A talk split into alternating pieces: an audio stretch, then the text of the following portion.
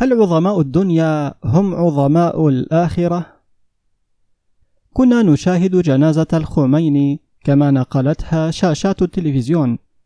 أمواج من البشر تلطم وتندب. رجال يضربون بأيديهم على صدورهم. وشباب يعوي من البكاء كثكال النساء. وسمعت صوتا إلى جواري يقول أتمنى أن أموت وتكون لي مثل هذه الجنازة. هذا عظيم من عظماء الآخرة. وقلت لصاحب الصوت هذه الجنازة شهادة ضد الرجل وليست شهادة في مصلحته.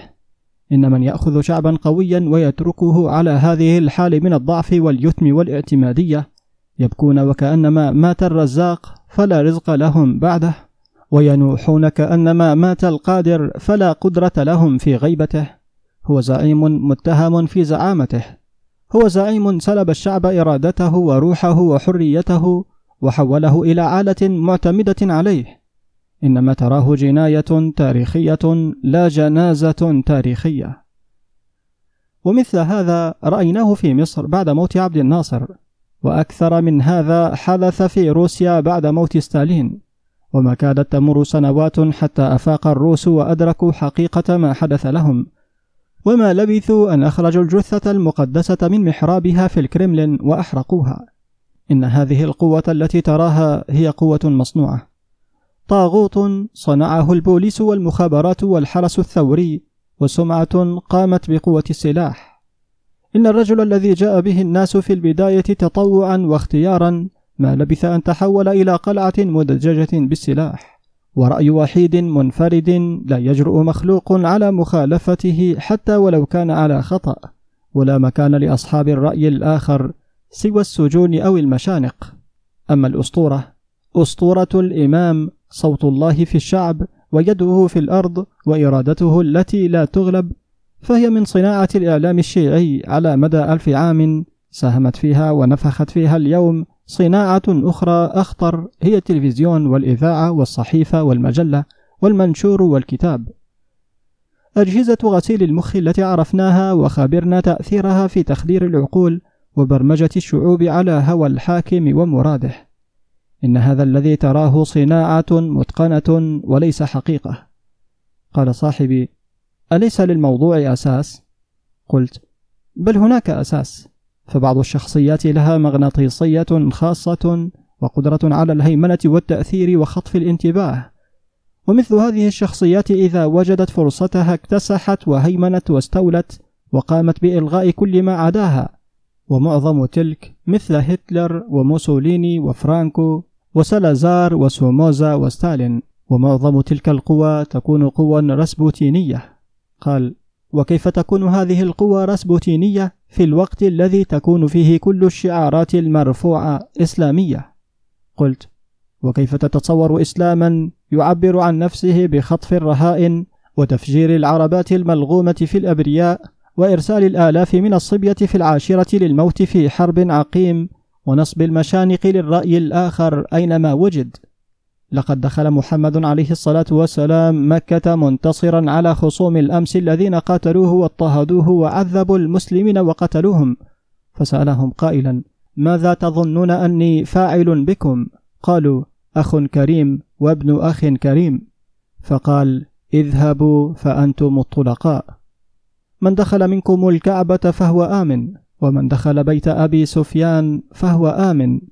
أبو سفيان عدو الإسلام اللدود. هذا هو نبي الإسلام وهذه سنته فإن هذا من إسلام صاحبنا.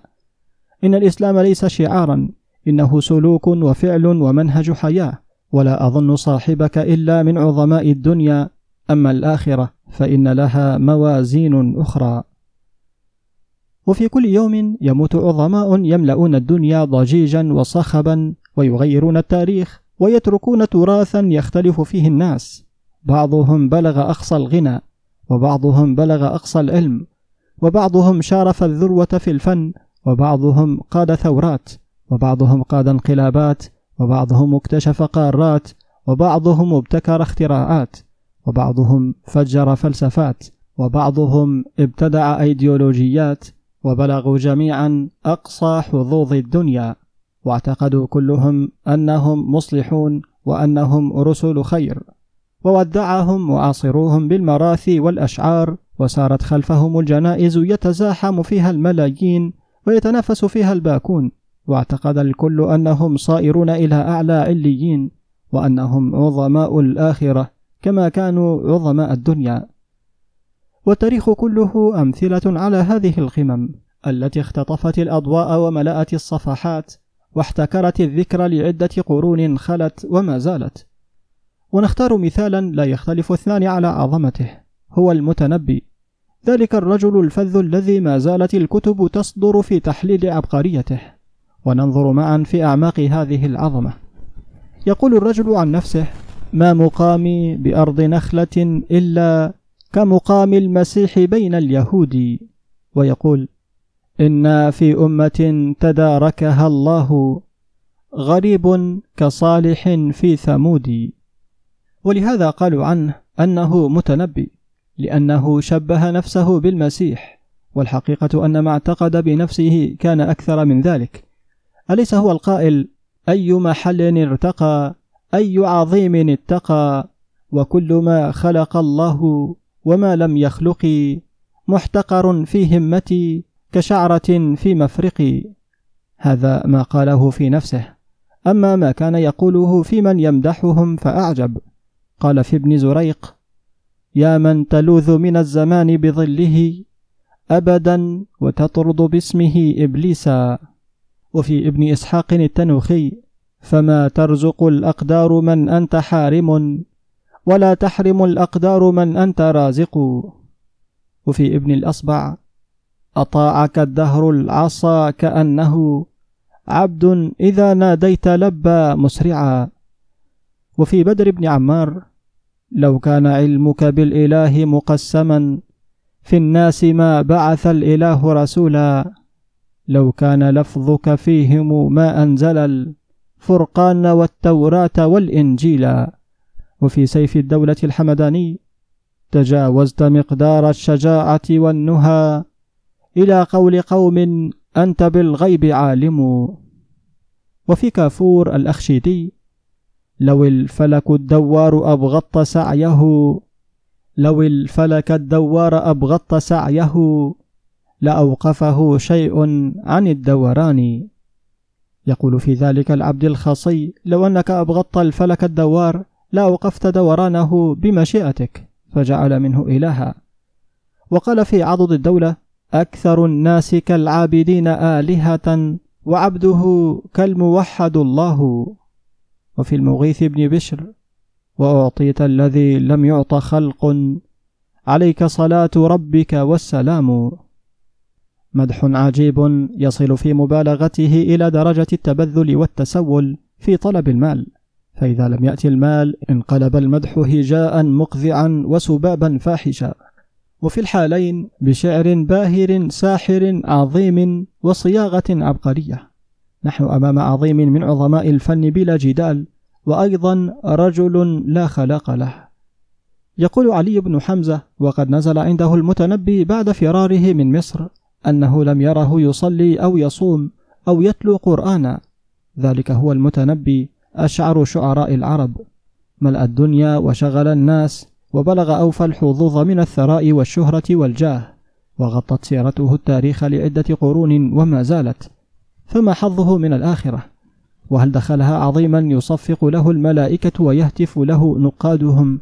أم كان له معهم شأن آخر؟ وسارتر وكامي وموليير وفولتير وفاغنر ونابليون وجيليوم وهتلر وستالين وماركس وأنجلز ونيتشا وهيجل وكولومبوس وباستير وفيلمينغ وكوخ ورونتجن وغيرهم وغيرهم. من عظماء وأكابر الدنيا الذين غيروا التاريخ وحفلت بهم المراجع والسير.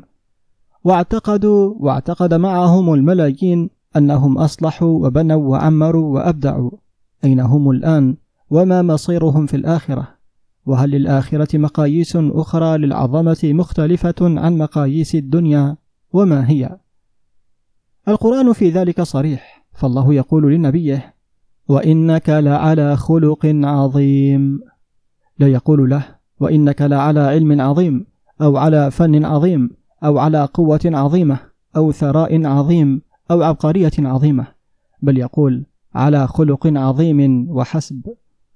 ويقول للناس إن أكرمكم عند الله أتقاكم. لا يقول إن أكرمكم عند الله أعلمكم أو أفنكم أو أمهركم أو أغناكم أو أشعركم أو أكثركم ذكاء أو أكثركم مالا وولدا أو أكثركم قوة. بل يقول أتقاكم فمقياس القرب من الله هو مدى التقوى وحسن الخلق. بل إن العمل الصالح في ذاته لا يكفي إلا إذا اقترن بالنية الخالصة التي تبتغي وجه الله. أما بناء المستشفيات وإنشاء المدارس وتعمير المدن لمجرد الشهرة وليقال فلان بنى وأنشأ وعمر. الخير الذي لا يتجاوز الإعلان عن الذات والدعاية والسمعة. هذا الخير لا يدخل في باب التقوى ولا في باب الخلق وإنما على العكس يدخل في باب الرياء ويقال لصاحب هذا الخير ابتغيت بالخير إرضاء غيرنا وقد رضوا.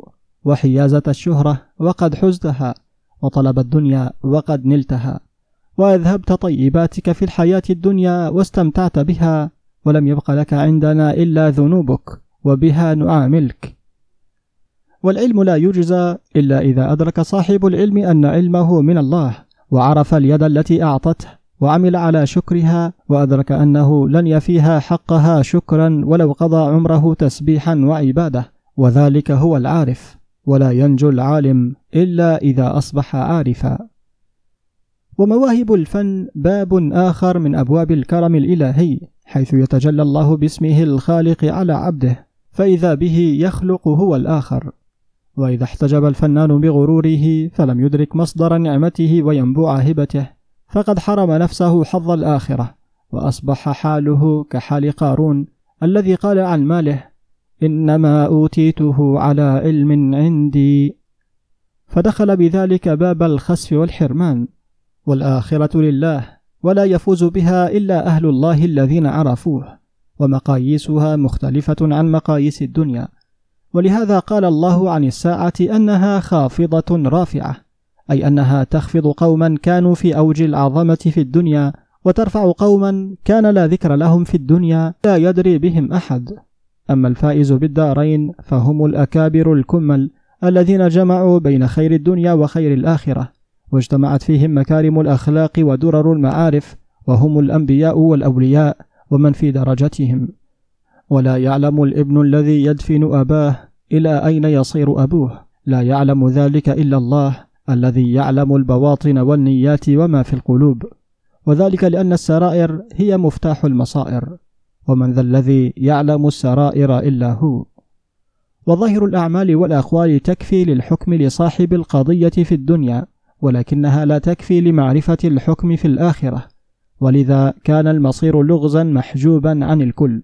ولذا كانت المفاجأة التي ليس بعدها مفاجأة حيث تهتك الأستار وتكشف الأسرار. ولهذا قال الله تعالى مقسما والعصر إن الإنسان لفي خسر. وقال عن المؤمنين الشاكرين الصابرين وقليل ما هم. وقال وما أكثر الناس ولو حرصت بمؤمنين.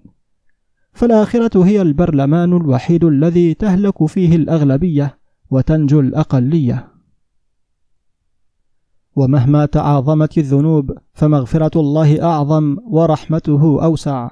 وهناك من سبقت له من الله العناية فهو يعيش حياته كلها في إسراف وغواية ثم يلحق به العفو ويتداركه اللطف في آخر العمر فيفتح له الله أبواب التوبة ويمهد له في الخيرات ويوفقه في عديد الحسنات التي تمحو عديد سيئاته. فماضي الإنسان ليس قدرا مسلطا عليه ولا يوجد ذنب يعظم على المغفرة ولا خطيئة تعلو على الرحمة.